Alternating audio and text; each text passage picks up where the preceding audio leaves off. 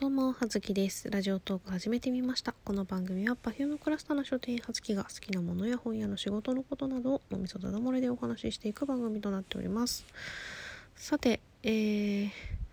本日、昨日、本日は、えーと、映画パラサイト半地下の家族を見てまいりましたということで、えー、立て続けに映画の感想ばかりですいません。うん、まあすいませんっていうのも変な話か。見てまいりましたよ。はい。なんかね話題作ですよね。まあ私あんまりなんだろうカンヌがどうとかそのうんそういうことはあんまり気にしてなかったんですけど、まあ、その前からなんだろう結構映画のレビューというかテレビでもね取り上げられたりとかしていたのでまあどんな映画なのかなと思っていたんですがまあねただでもそれだけで全然予告もちゃんと見てなかったしなんだろう全然何の前知識も入れずに見に行ったんですけどうーんなんだろうね。私うーんそんなに好きではないかな。すごい評価が高いんですけどなんだろう。うん見ていてまあこれ132分、えー、PG12 なんですけどなんだろう。見ていてもちろん退屈はしないしなんかその飽きるみたいなことはないですし集中して132分。まあ割と腰を据えてというか、うん、見ること自体は苦痛ではなかったんですけど何て言うんですかね。あの人によっては何、まあ、このお話あらすじ自体が、まあ、そのキムさん一家が家族全員お仕事がなくて失業中でまあ半地下のあのねお家に住んでいるご一家で、まあ、内職したりとかして、まあ、長男くんは大学受験大学受験しても頭はいいんだけど大学受験しても受からない。で、まあ、長女の妹ちゃんはもう美術学校に入学できない。父さんも失業中母さんも失業中みたいな感じで。まあでまあ仮想のまあ貧困層の家族なんですけどまあまあその長男くんのお友達大学に行っているお友達のつてでまあ富裕層の、えー、お宅へパクさんっていう富裕層の IT 企業の社長さんのところのお宅へ、まあのうちの娘さんのところに家庭教師に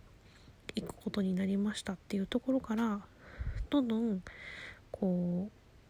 うなんだろうそのうちのえー、運転手とか家政婦さんとかにこうどんどんねも家族全員が潜り込んでいくっていうお話なんですね。で、まあ、元からいた人を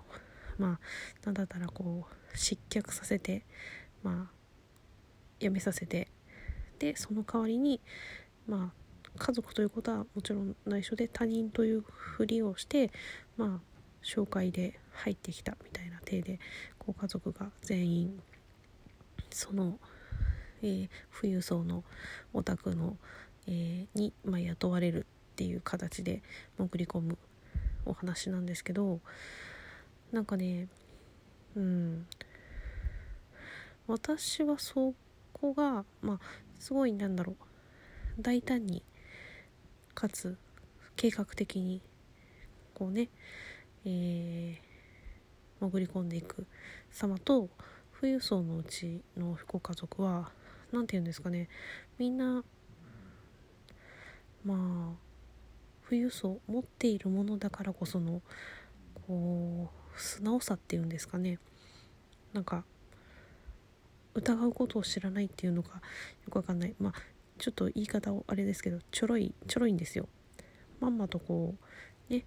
騙されてこう言われたことをね頭から信じて「あそうなの?」って言ってこうどんどんその貧困層の家族たちの言われるがままにこう相手を信用して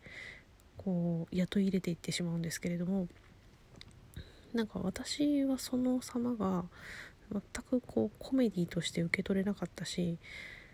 もうずっとうまくいくのを見ているうちにあこの家族いつバレて制裁を加えられてしまうんだろうってことに始終ハラハラしていたし全く気が休まる暇がなかったというのが まあ事実なんですけど、まあそういう意味では、まあ、夢中夢中にというか集中して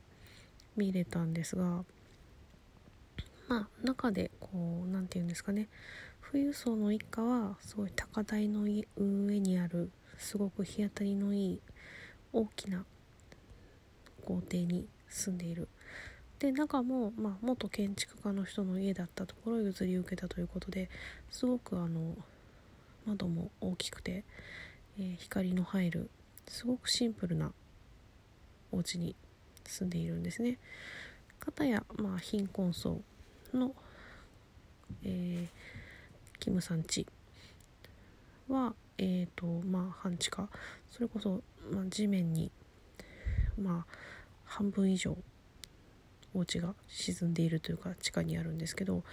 まあ、唯一、まあ、家の天井近くにいわゆる何ですかね欄間？あの日本家屋の和室のさ欄間ぐらいの大きさの窓がついてるんですよ。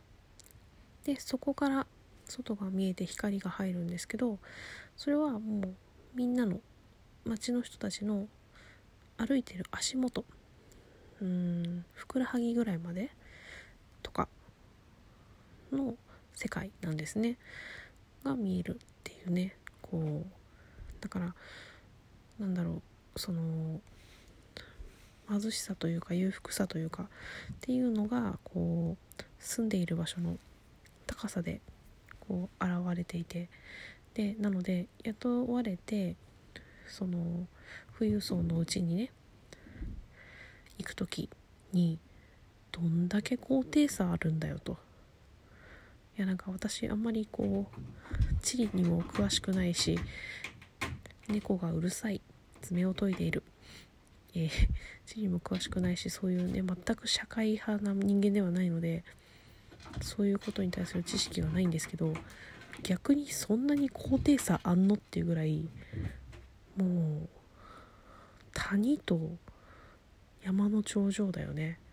逆にそのあの富裕層の家標高標高？何メートルなの？みたいなぐらいの、うん、高低差があってね。すごい上り下りが大変なお家に住んでいるなと思ったんですけれども。うん。まあで、まあ、結末としてもまあそうね。あの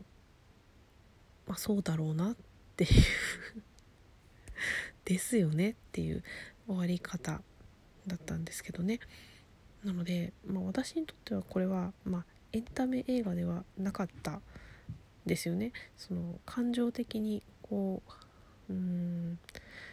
こう生活がこの仮想の住人たちの、